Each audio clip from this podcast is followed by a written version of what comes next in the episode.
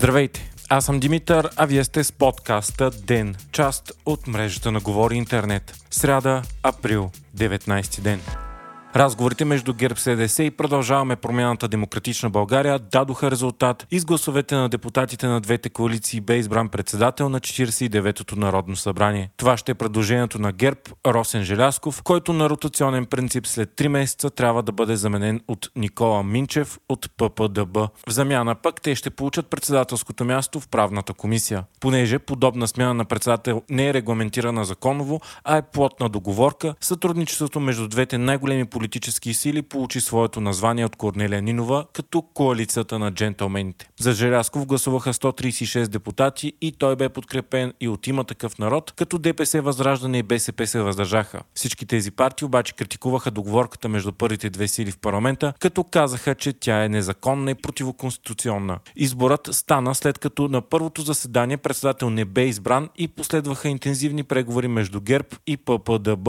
Новият председател заяви, че не очакват тежки спорове за приоритетните закони, като реформите в антикорупционната комисия, въвеждането на механизъм за контрол на главния прокурор и необходимите закони за получаване на парите от плана за възстановяване на Европейския съюз. ГЕРБ и продължаваме промяната Демократична България са се договорили за общо 30 законопроекта, с които парламента да започне работата си, свързани с приемането на еврото, средствата на Европейския съюз и влизането в Шенген. На съвместна пресконференция днес пък двете парламентарни групи обявиха, че имат и общи економически приоритети, чието закони ще гласуват. Това са присъединяване към еврозоната, 3% бюджетен дефицит и запазване на сегашните данъци и на плановете за социални разходи. Те обаче са на различни мнения за бюджета за 2023 година и решението за него те първа ще се взема.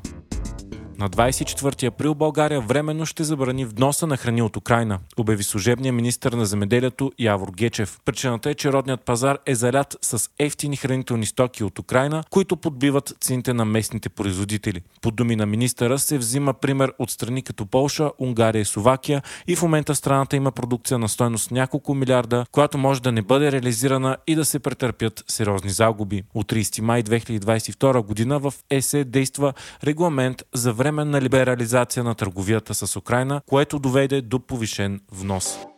Най-гледаната новинарска телевизия на САЩ, Fox News, сключи извън съдебно споразумение с компанията производител на машини за гласуване Dominion. То е на стойност 787 милиона долара. Fox News призна, че умишлено е отразявала неверни твърдения и е лъгала за фалшифицирането на президентските избори през 2020 година, които Доналд Тръмп загуби. Телевизията е дясна и подкрепа републиканската партия, като тя е и любимата на самия Тръмп. Dominion заведе дело за клевета, след като Fox News многократно разпространява неверни твърдения, че гласуването е било фалшифицирано в полза на Джо Байден. В съдебни документи Доминиан цитира вътрешна комуникация в Fox, в която собственикът на медията Рупърт Мърдок лично признава, че твърденията за манипулиране на гласове, направени в ефир, са неверни. Според Доминиан, това е направено с цел да се повиши рейтинга на Fox News и тя да не загуби зрителска аудитория, която да се насочи към по-крайно десни нейни конкуренти. Водещите, изключително разпознаваеми лица в САЩ са били наясно, че информация информацията е невярна. Извън съдебното споразумение предотвратява това, което мнозина предричаха, че ще бъде делото за клевета на века. Договорката е и една от най-големите в историята. В момента пък Smartmatic, друга компания за производство на машини за гласуване, също води свое дело за клевета срещу Fox и иска обещетение от 2,7 милиарда долара.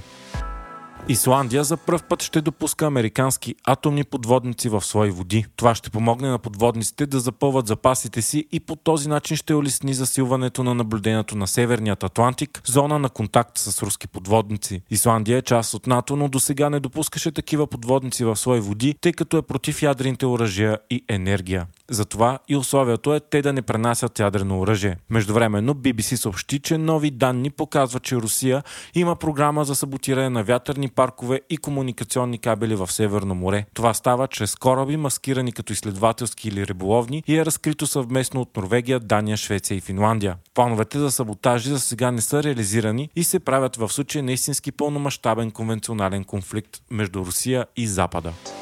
Известният актьор Джон Малкович отново ще играе на театралната сцена в България. Този път като част от програмата на Варненския фестивал Варненско лято 2023. Малкович ще изнесе главната роля в адска комедия, истинска история за серия убиец на жени, осъден на доживотен затвор в Австралия. През февруари Малкович посети България с спектакъла в самотата на памуковите полета. Той се прочу с цените на билетите, които достигнаха до 400 лева в Народния театър и събудиха множество дискусии за достъпа до култура в България. Този път обаче цените не са толкова скъпи и билетите варират от 45 до 75 лева.